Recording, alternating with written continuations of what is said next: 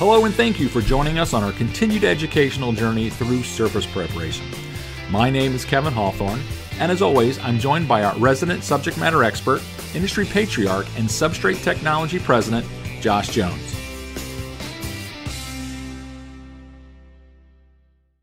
Josh, give us a brief explanation as to what causes imperfections such as cracks, unwanted expansion, and spalling. Uh, yeah, sure. I'd be happy to. Um, cracks can take place because of shrinkage after placement of the concrete slab. Uh, basically, it indicates any kind of movement in a structurally rigid slab. So if there's any kind of movement, what, what the cracks are indicating is that that movement was great enough to break that rigid material apart. Uh, again, it could be during the placement, uh, after it's placed and it's the shrinkage that takes place could actually pull it apart to some extent or there could be movement after the slab was installed, uh, whether it's because the sub base had moved. Nobody really knows, but it just indicates that there was movement in that slab that it just couldn't handle without cracking or breaking apart at that point. Uh, with regard to spalling, the spalling is basically going to be any kind of damage that was incurred, maybe nails that were placed in the floor, or any kind of fixtures that were installed to the concrete slab that when it was time to renovate, those pieces or those nails or lag bolts, whatever it be, was yanked out of the slab. And of course, the concrete broke away with it. So it leaves a spall. Uh, the only other way that a spall would happen, other than abuse from fork trucks and things like that, could possibly be during placement, where parts of the slab with bleed water and the way that it was placed left hollow spots in the surface of the slab. Um, but again, the voids, how they how they took place, are not really as important to understand as much as noticing them and realizing the, the repair that has to take place in order to make them smooth again with the adjacent areas of the, the slab around them. So, from a contractor's perspective, there isn't one identifying cause. It could be a variation of many causes or a combination. There really isn't a way for a contractor to come in and identify the problem, what causes the, the, the joints or the cracks. His job is just to come in and fix them. Correct. I would say that the biggest word of caution for a contractor that is assigned to come up with a solution for a crack or a joint that, that has to be filled would be that they're competent enough to assess that that joint or crack should be filled or can be filled. Uh, because there is no way to guarantee future movement can be stopped or that, it, that the, the slab may choose at some point, whether it's thermal expansion and contraction, uh, whether it's sub base integrity that's in question, it's very difficult to know those things. So I think the biggest word of caution for a contractor would be to assess the, the items that need to be repaired, uh, but also that there's actually going to be a fix for that that will provide a repair that lasts. Uh, future movement that could cause anything to fail, of course, the contractor could be responsible for that. So the biggest word of caution is to make sure that whatever movement has taken place, we can reasonably predict that it won't occur again. But again, there's no guarantee. If the slab wants to move to the extent that's greater than the repair strength, then it will move and it will crack. Okay, so let's get into specifics. Um, cracks. Um, what is a mechanical preparation that would you, as an industry expert, um, would do to prepare a crack to fix it? Well, when you consider the nature of the crack in the slab, whether it's from movement or from shrinkage, whatever it might be, we can expect that as that rigid material moved and the crack is the indication that it moved, it's reasonable to assume that the crack is probably not only where we see the opening in the concrete. In other words, the force that pulled slab apart at that point probably didn't break along a perfect line. So that means not only is the crack obviously the, the portion of the floor that has to be filled, but also the sidewalls of that crack where the concrete literally ripped itself apart there's going to be cracking there that probably can't even be seen. I mean, certainly there could be analysis done, there could be core samples taken, but that's that's way more than most projects are going to justify in terms of expense and um, and time. So if we assume that the crack took place because there was movement in a rigid material, then it's safe to assume that the sidewalls of that that crack or cracks are going to be also microcracked. From a surface preparation standpoint, the first thing that I'm going to try to uh, fix is going to be getting rid of anything that's structurally unsound. So if we assume that those sidewalls have micro cracks and that material has to go as well. I don't know that there's really a formula for it, but when it comes to the crack itself, we need to make sure that the vertical walls of the crack are clean so that the coating can stick. But at the same time we're doing that, our intention is to remove some of the sidewall material that again contains micro cracks that we can expect are there, though we can't see them. So if I have a crack that let's say is an eighth of an inch, uh, as an example, I would probably want to widen it out at least to a quarter of an inch, um, maybe even more. Uh, it just depends. It depends on uh, how wide the crack is. It depends also on the equipment that's being used too, because cracks don't usually take place in a perfectly straight line. A saw, a saw blade, is a perfectly straight tool. So if I want to cut a crack to not only open it up and remove the micro cracking that we expect to be there, there's a good chance that that saw blade is going to have to navigate that angled shape of the crack because the crack doesn't run in a straight line. So what we end up with is a crack that probably is going to be a little wider. The cuts might be a little further out than we anticipate. But if we're trying to chase those sidewalls and get get rid of all those micro cracks, then we might end up with something that looks like kind of a nasty cut in the concrete. But our objective again is to prepare the sidewalls of the crack and also get rid of any of the microfracturing that again can reasonably be, reasonably be expected to exist. Okay. Um, good. Paul, first, welcome to the show. Um, Paul joins us from Smith Paint's uh, manufacturing facility in Hershey, Pennsylvania. Uh, so, Paul, based on um, you know Josh's analysis of how to mechanically prepare, how would you chemically then come behind him, and what products do you have, or does the industry have that would repair that joint?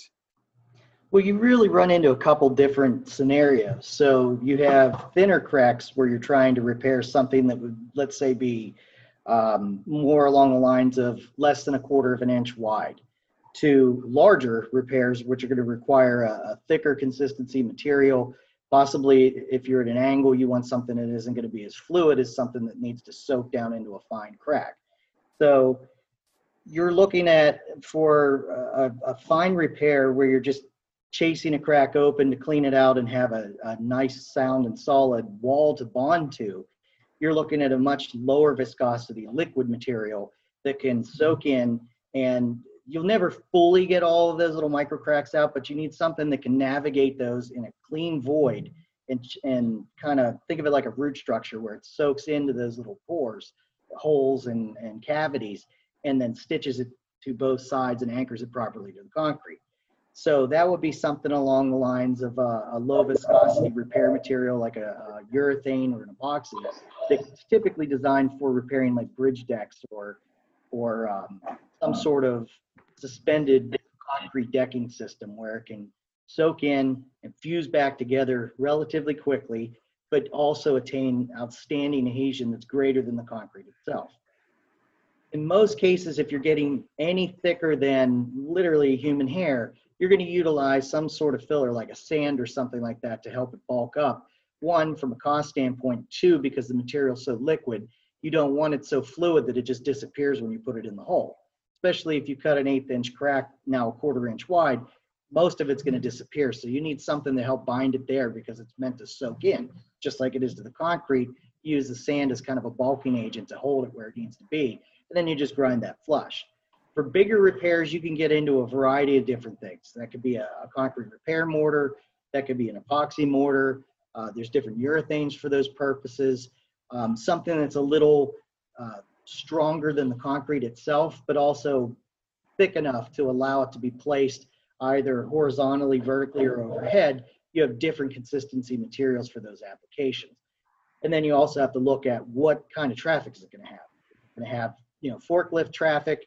Is it going to be exposed uh, maybe underwater or, or are there any chemicals that are going to be coming in contact with it?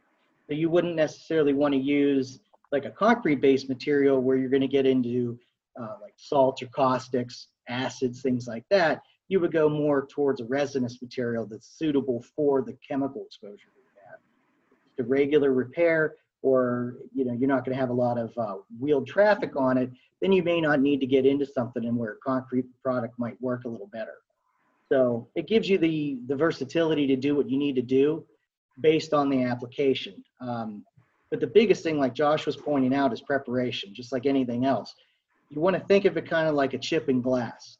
Although you're going to fill that void, you don't want to miss the pieces you can't, your eye can't perceive and have those little broken clusters there. So you have to open that up and get rid of the loose stuff that would act like a broken rock and try and get down to something as close to being solid. It maybe still has a fracture, but its integrity still there.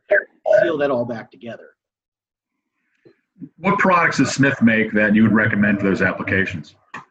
For the finer applications, we have a product that was actually designed for bridge deck repairs, which is PCF 45. That's a fast cure polyurethane material, new component, very liquid. Think of it kind of like a water-like consistency.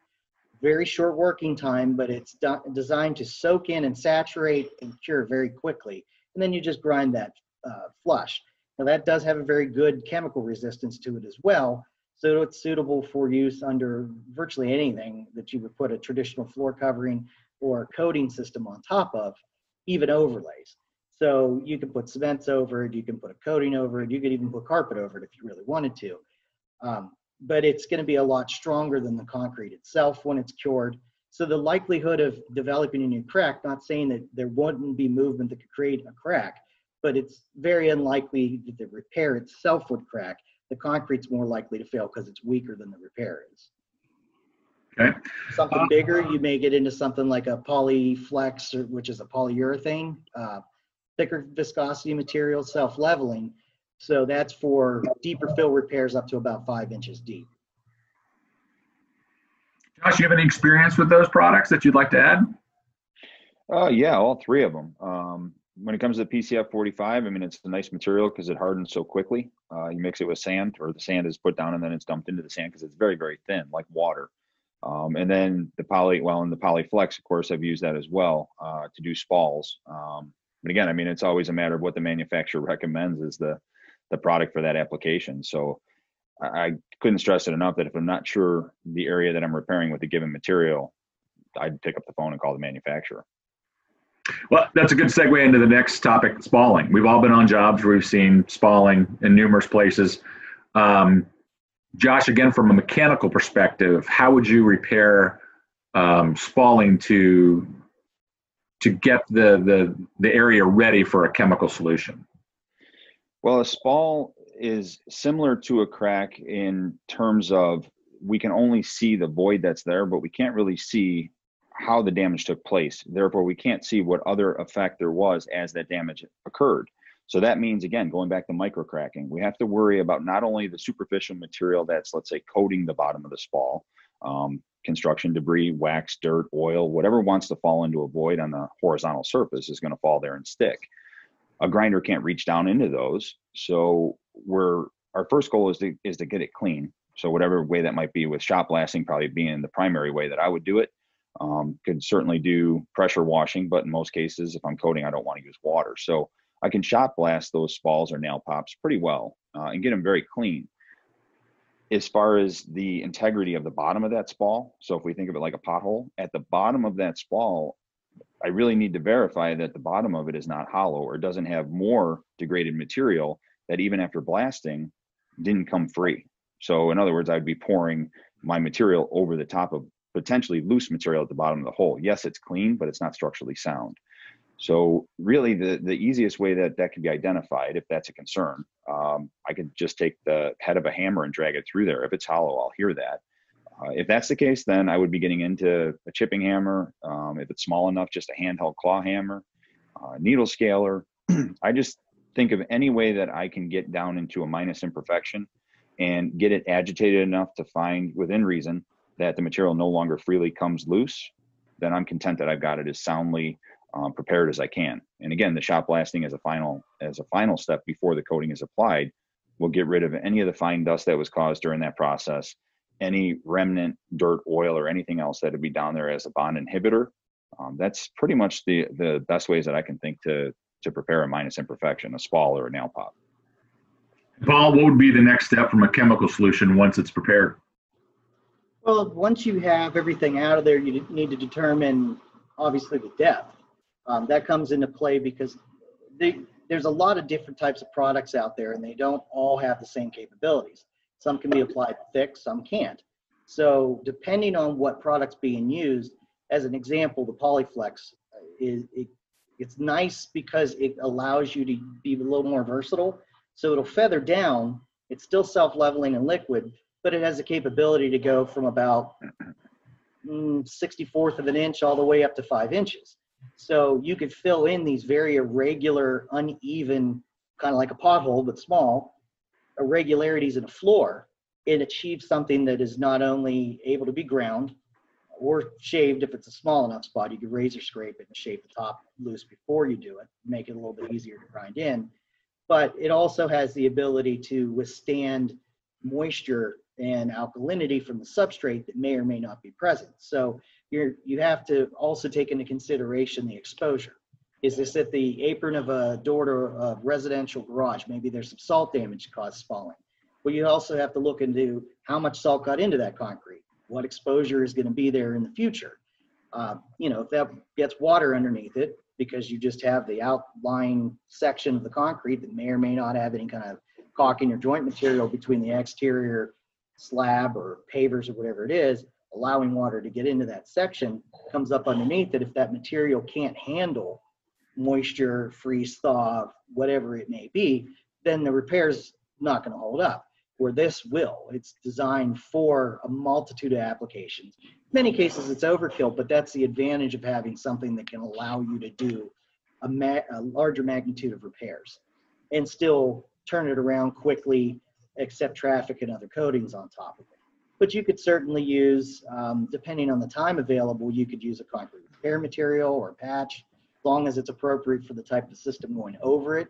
Um, and other resinous coatings, epoxies, things like that. So you do have options, but the biggest thing is making sure that the product you're using is acceptable for the depth and what is going to go back on top of it. You definitely don't want to use something that maybe, although you could use like a, let's say like a construction grout or a repair mortar that try and coat it the same day, that even though it may be fast enough for an overlay, it can't accept a resinous material because its strength's not there and the percentage of water because it hasn't hydrated that uh, water into the, the cement matrix yet, all of a sudden you have an adhesion issue because you went on damp concrete that wouldn't have affected other concrete. So you have to be careful that you're using the right system based off of what its intended use is, the environment, and what's going to happen on.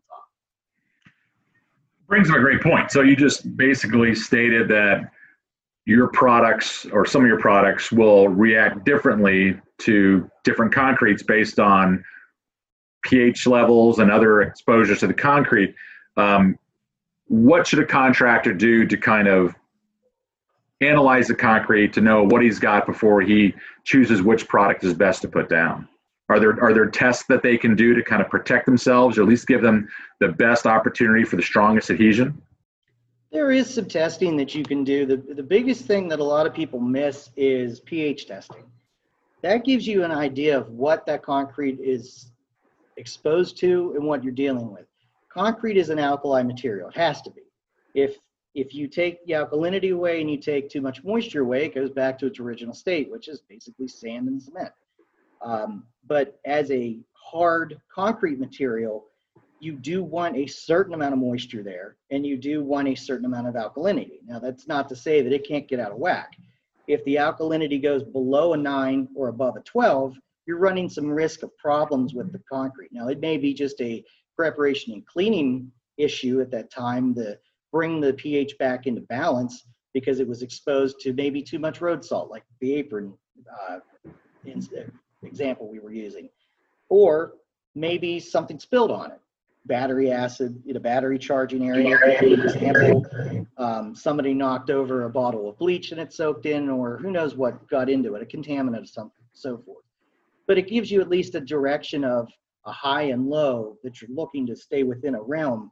And if you're outside of that, it may be you need to have either a conversation with the manufacturer that supplies you with your repair products, or at least take a, a look at the systems that are going to be utilized there and investigate what the manufacturer states. I can only really speak for Smiths in this perspective, but we have on every system guide and every product data sheet what the products can and can't do, its limitations, and then what we also recommend for deep repairs, for crack repairs, for for joint fillers, um, and what not to do in most cases. But at least gives you a direction and a guide of where to go. And again, like Josh has made the comment, when in doubt, call the manufacturer and get some advice. So what I'm taking from that though is the contractor should always do a pH test just for no other reason to know what kind of moisture is in the slab and what he's working with. Well, the pH is going to give you the alkalinity of it. It's not really telling you the moisture, but even if you don't have moisture, you can have a pH issue. pH isn't just coming from a moisture problem, it can be from contaminants. But the biggest thing that causes failure in concrete outside of moisture is contamination. So a pH test, very simple, it's just uh, distilled water and a pH pen's the easiest way, but you can use, you know, an appropriate litmus paper or something. And it's going to give you a scaled result that kind of guides you in a direction. It is also utilized with moisture testing, specifically calcium chloride tests. But if you don't do that test and all you're checking is even moisture, you may be missing something because there could be a contaminant there that's the problem, and the moisture by itself is just another issue. So you're kind of forgetting something. Thank you for joining us for part one in our discussion regarding concrete repairs. If you enjoyed today's podcast, please subscribe to ensure you never miss an episode. If you're a new listener, I encourage you to check out our other podcast, where we discuss a variety of topics with some of our industry's most knowledgeable and respected professionals. Please support our podcast with a five star review on iTunes or wherever you listen. And for more information on today's subject matter, check out the links in the description.